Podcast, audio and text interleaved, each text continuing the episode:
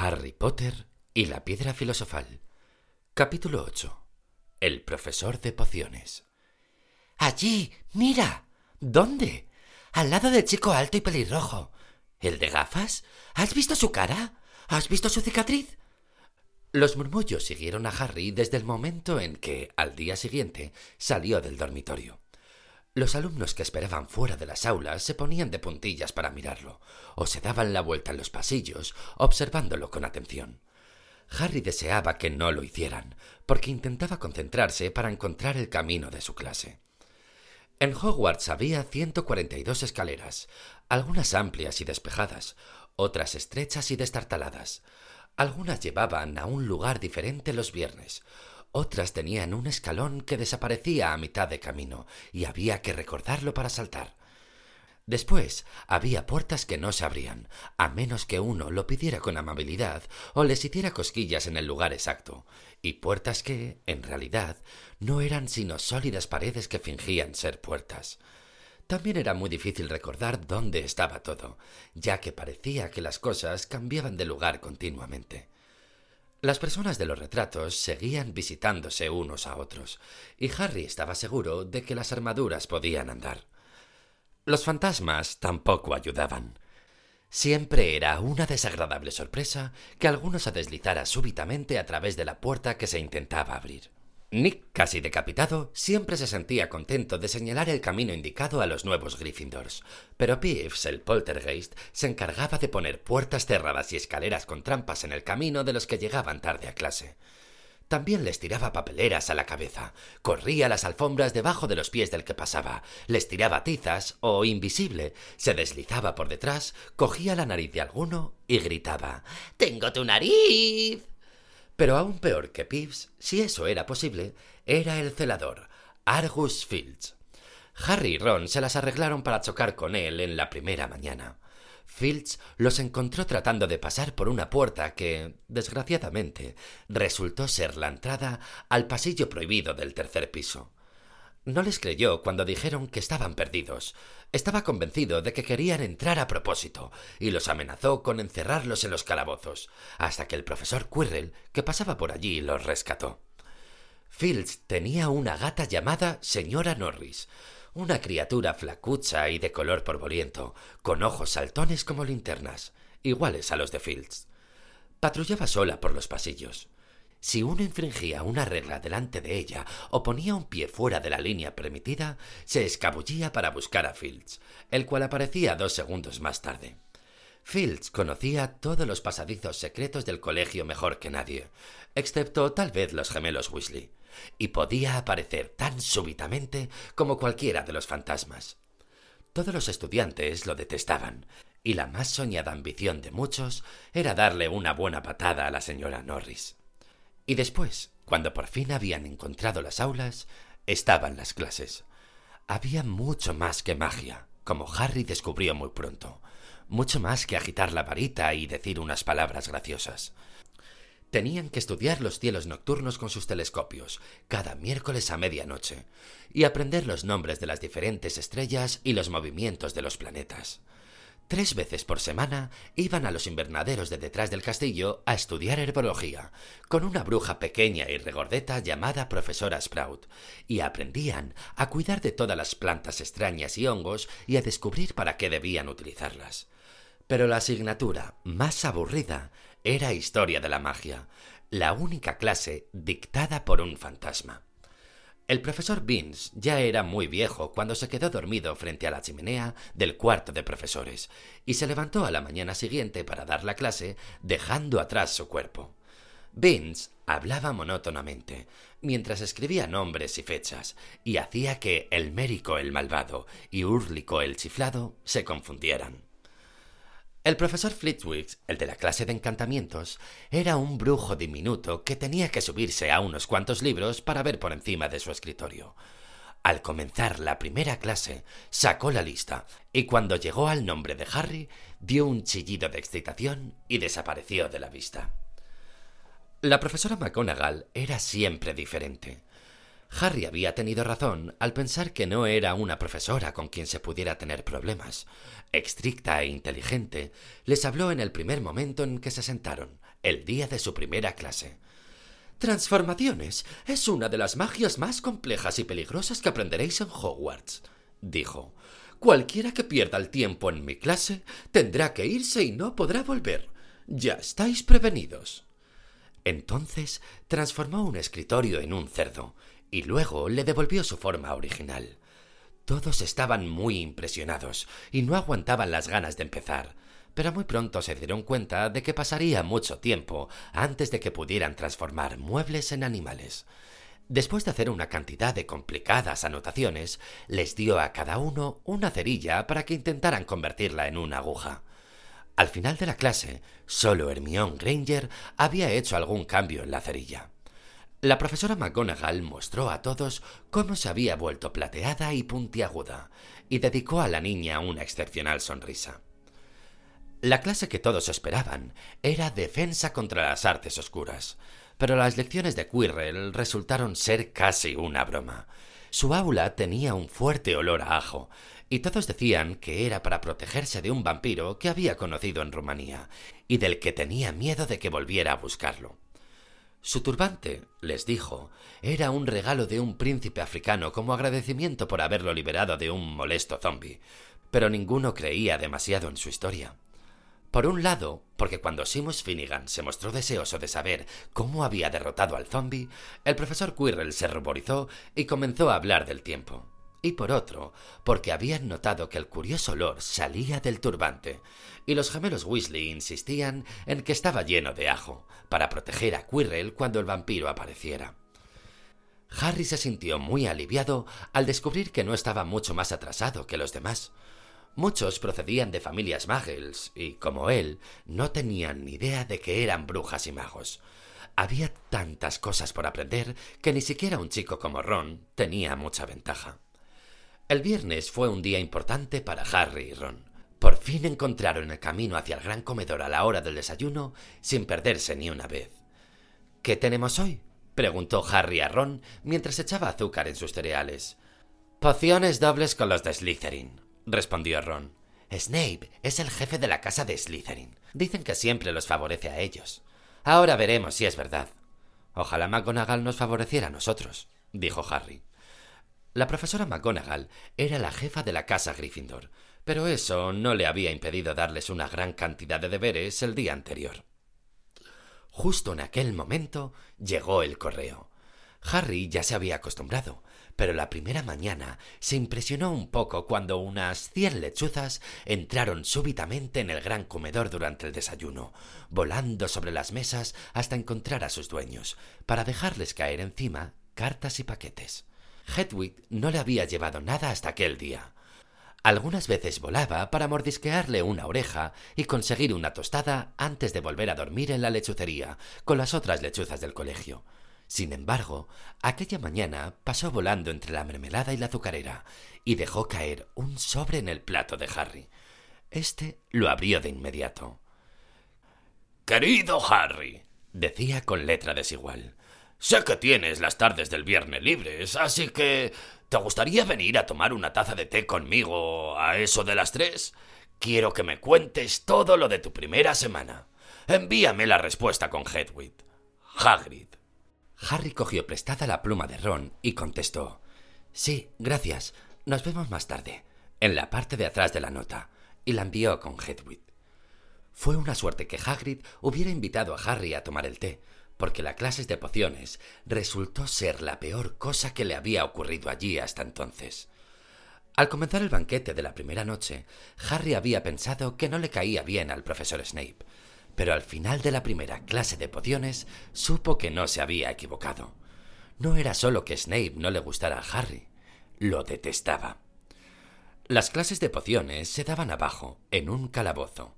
Hacía mucho más frío allí que arriba, en la parte principal del castillo, y habría sido igualmente tétrico sin todos aquellos animales conservados flotando en frascos de vidrio por todas las paredes. Snape, como Flitwick, comenzó la clase pasando lista, y como Flitwick se detuvo ante el nombre de Harry. «¡Ah, sí!», murmuró. Harry Potter, nuestra nueva celebridad. Draco Malfoy y sus amigos Crabbe y Goyle rieron tapándose la boca. Snape terminó de pasar lista y miró a la clase. Sus ojos eran tan negros como los de Hagrid, pero no tenían nada de su calidez. Eran fríos y vacíos, y hacían pensar en túneles oscuros. «Vosotros estáis aquí para aprender la sutil ciencia y el arte exacto de hacer pociones», comenzó. Hablaba casi en un susurro, pero se le entendía todo. Como la profesora McGonagall, Snape tenía el don de mantener a la clase en silencio sin ningún esfuerzo. «Aquí habrá muy poco de estúpidos movimientos de varita, y muchos de vosotros dudaréis que esto sea magia. No espero que lleguéis a entender la belleza de un caldero hirviendo suavemente, con sus vapores relucientes, el delicado poder de los líquidos que se deslizan a través de las venas humanas, hechizando la mente, engañando los sentidos. Pero puedo enseñaros cómo embotellar la fama, preparar la gloria hasta detener la muerte. Si sois algo más que los alcornoques a los que habitualmente tengo que enseñar». Más silencio siguió a aquel pequeño discurso. Harry y Ron intercambiaron miradas con las cejas levantadas. Hermione Granger estaba sentada en el borde de la silla y parecía desesperada por empezar a demostrar que ella no era un alcornoque. «Potter», dijo de pronto Snape, «¿qué obtendré si añado polvo de raíces de asfódelo a una infusión de ajenjo?» «¿Raíz en polvo de qué? ¿A una infusión de qué?» Harry miró de reojo a Ron, que parecía tan desconcertado como él. La mano de Hermione se agitaba en el aire. «No lo sé, señor», contestó Harry. Los labios de Snape se curvaron en un gesto burlón. «Bah, bah, es evidente que la fama no lo es todo». No hizo caso de la mano de Hermione. «Vamos a intentarlo de nuevo, Potter. ¿Dónde buscarías si te digo que me encuentres un bezoar?» Hermione agitaba la mano tan alta en el aire que no necesitaba levantarse del asiento para que la vieran. Pero Harry no tenía la menor idea de lo que era un bezoar. Trató de no mirar a Malfoy y a sus amigos, que se desternillaban de risa. «No lo sé, señor». «Parece que no has abierto ni un libro antes de venir. ¿No es así, Potter?» Harry se obligó a seguir mirando directamente a aquellos ojos fríos. Sí había mirado sus libros en casa de los Dursley, pero ¿cómo esperaba Snape que se acordara de todo lo que había en Mil hierbas mágicas y hongos? Snape seguía haciendo caso omiso de la mano temblorosa de Hermione. «¿Cuál es la diferencia, Potter, entre acónito y luparia?» Ante eso, Hermione se puso de pie, con el brazo extendido hacia el techo de la mazmorra. «No lo sé», dijo Harry con calma. «Pero creo que Hermione lo sabe. ¿Por qué no se lo pregunta a ella?» Unos pocos rieron. Harry captó la mirada de Seamus, que le guiñó un ojo. Snape, sin embargo, no estaba complacido. «Siéntate», gritó Hermione. «Para tu información, Potter, asfódelo y ajenjo producen una poción para dormir tan poderosa que es conocida como filtro de muertos en vida. Un bezoar es una piedra sacada del estómago de una cabra y sirve para salvarte de la mayor parte de los venenos. En lo que se refiere a acónito y luparia, es la misma planta. Bueno, ¿por qué no lo estáis apuntando todo?». Se produjo un súbito movimiento de plumas y pergaminos. Por encima del ruido, Snape dijo: «Y se le restará un punto a la casa Gryffindor por tu descaro, Potter». Las cosas no mejoraron para los Gryffindors a medida que continuaba la clase de pociones.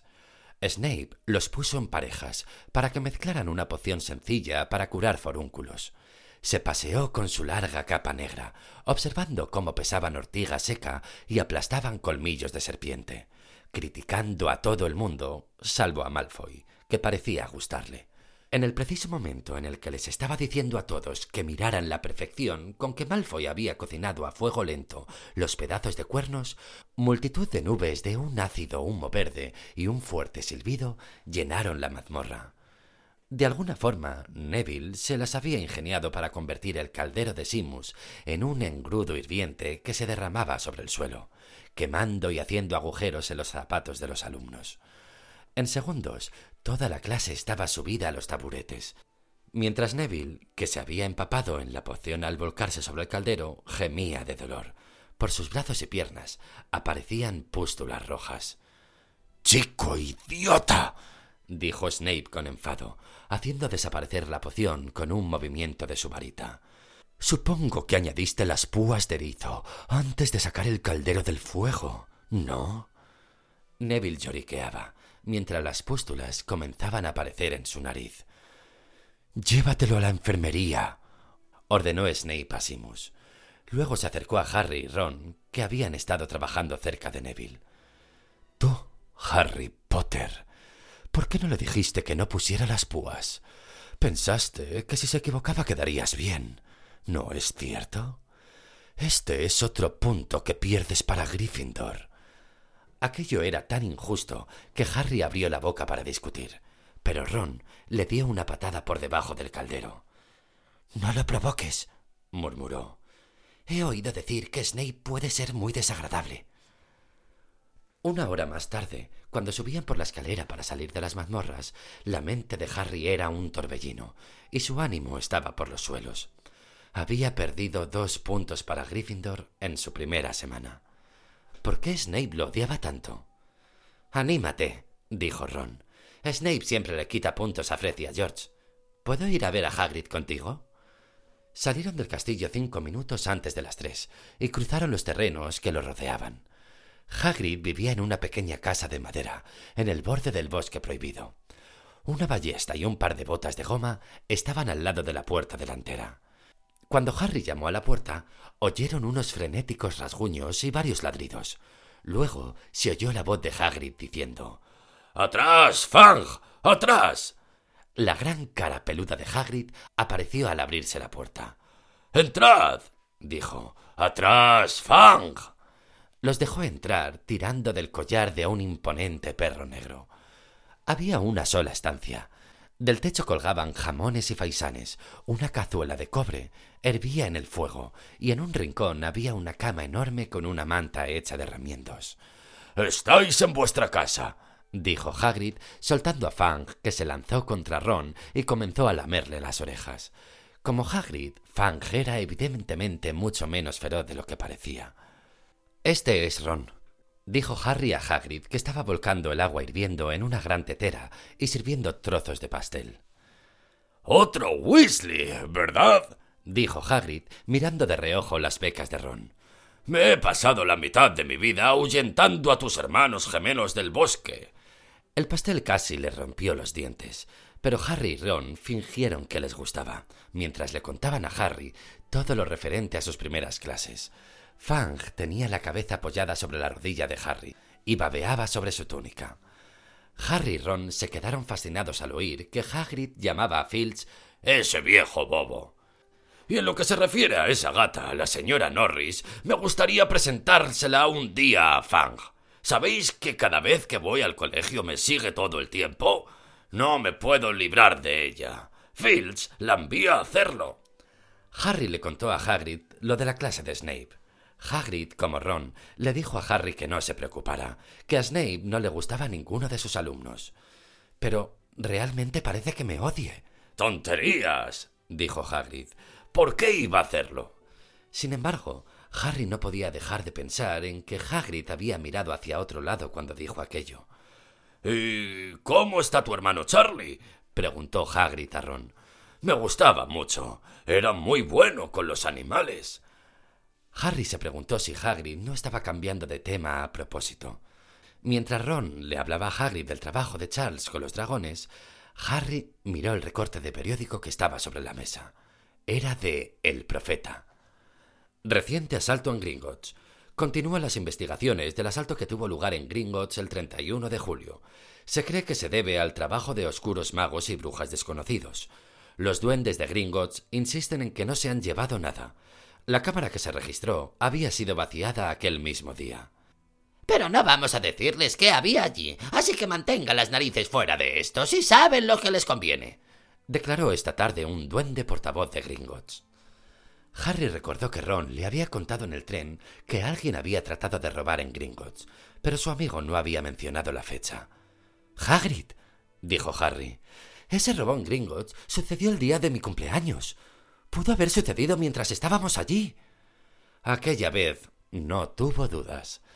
Hagrid decididamente evitó su mirada. Gruñó y le ofreció más pastel. Harry volvió a leer la nota. La cámara que se registró había sido vaciada aquel mismo día. Hagrid había vaciado la cámara setecientos trece. Si puede llamarse vaciarla a sacar un paquetito arrugado. ¿Sería eso lo que estaban buscando los ladrones? Mientras Harry y Ron regresaban al castillo para cenar, con los bolsillos llenos del pétreo pastel que fueron demasiado amables para rechazar, Harry pensaba que ninguna de las clases le había hecho reflexionar tanto como aquella merienda con Hagrid. ¿Hagrid había sacado el paquete justo a tiempo? ¿Dónde podía estar? ¿Sabría algo sobre Snape que no quería decirle?